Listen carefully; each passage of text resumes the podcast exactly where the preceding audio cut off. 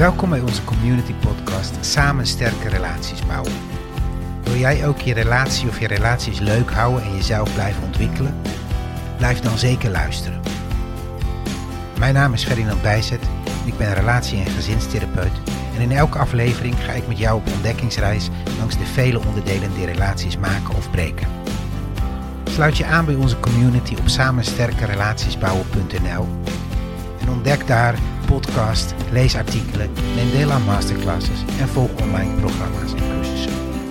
En voor nu, laten we beginnen met de aflevering van vandaag.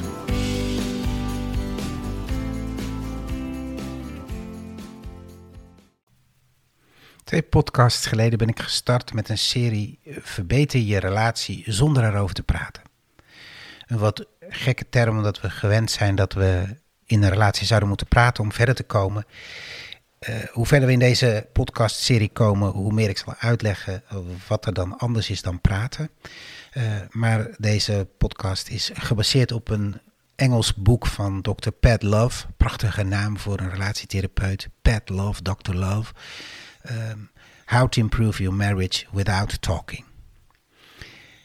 En in de vorige podcast ben ik begonnen met uh, het bespreken van twee kwetsbaarheden die zij beschrijft in haar boek, namelijk de kwetsbaarheid van mannen en vrouwen. Voor mannen schaamte, voor vrouwen angst. In de vorige podcast ben ik ingegaan op de kwetsbaarheid van de vrouw, namelijk de angst er alleen voor te staan. En in deze podcast ga ik in op de kwetsbaarheid van de man. En in de vorige podcast vertelde ik dat vrouwen veel gevoeliger zijn voor gebrek aan contact en voor isolatie dan dat mannen dat zijn.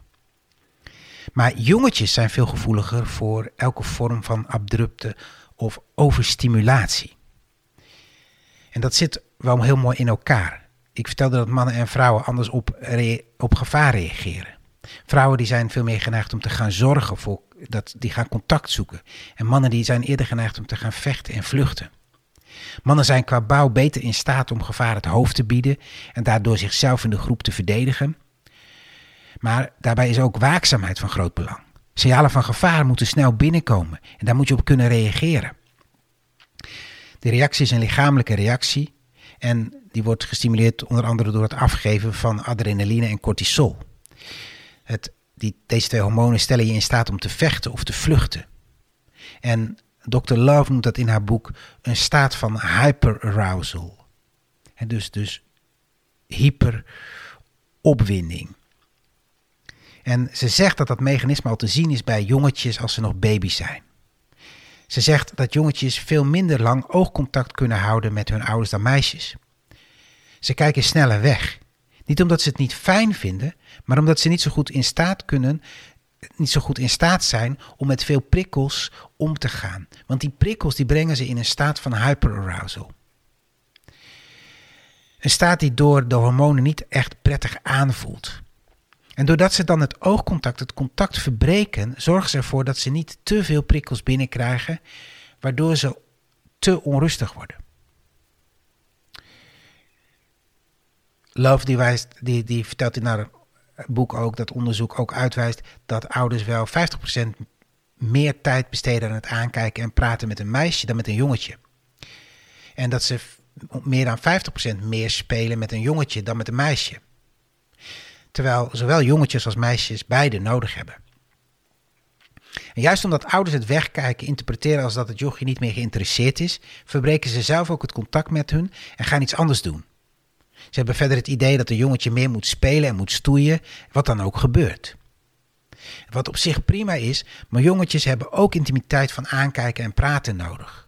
Maar dan in kleine dosissen. Love die stelt dat jongetjes hierdoor ongewild het volgende ervaren. Ze verbreken zelf het contact met hun ouders om overstimulatie te voorkomen. Ouders verbreken daarna ook het contact en als het jochie weer contact zoekt, dan is het weg. En dat leidt tot een ervaring van hyperarousal en schaamte. En hoewel niet bewust krijgen jongetjes hierdoor al heel vroeg met afwijzing te maken. En daardoor wordt schaamte, de schaamte van niet goed genoeg zijn gevoed. Love stelt dan ook dat intimiteit voor kleine jongetjes riskanter is. Als ik het te leuk vind, nemen ze het weg omdat ik het niet goed genoeg doe. Ze, krijgen door hierdoor het, ze krijgen hierdoor het gevoel dat ze niet kunnen voldoen aan de verwachtingen.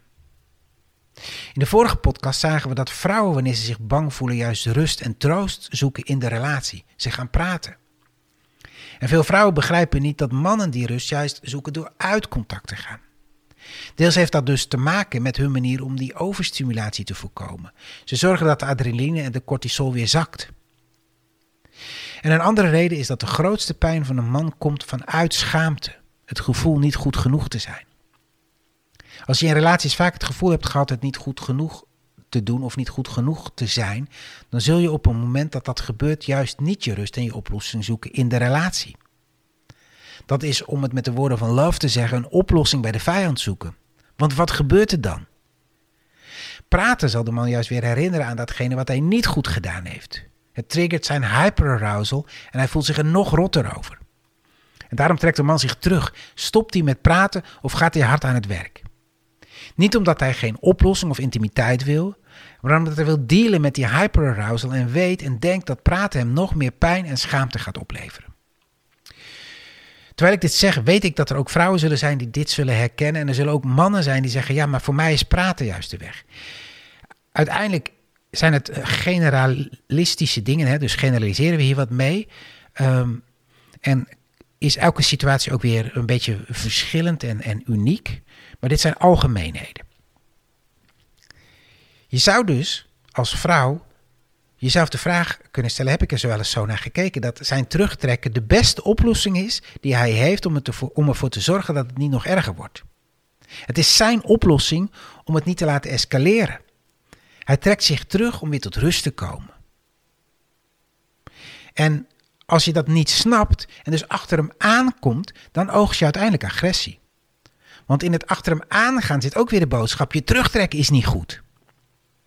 En als, zeker als de woorden dan ook nog kritisch zijn, dan kan hij helemaal niet meer horen wat, wat je zegt en hij hoort hij alleen maar fout, fout, fout. Vaak zie je een man dan zwijgen. En zwijgen is een vluchtreactie. Maar als hij dan achter hem aangaat en hem meer schaamte geeft, dan zal hij logischerwijs uiteindelijk in de vechtmodus terechtkomen. Vaak met boosheid en agressie. Iets wat voor heel veel vrouwen dus weer moeilijk is. Ik eindig deze podcast met een grote tip voor vrouwen. Mannen zullen veel liefdevoller en zorgender zijn als je zijn kwetsbaarheid voor schaamte begrijpt en probeert te voorkomen dat jij die triggert door jouw woorden.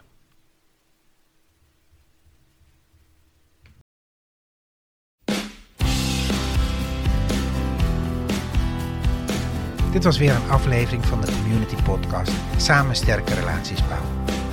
Hopelijk heb je ervan genoten. Wil je meer? Log dan in met je community account en dek nog veel meer geheimen die je relaties verrijken.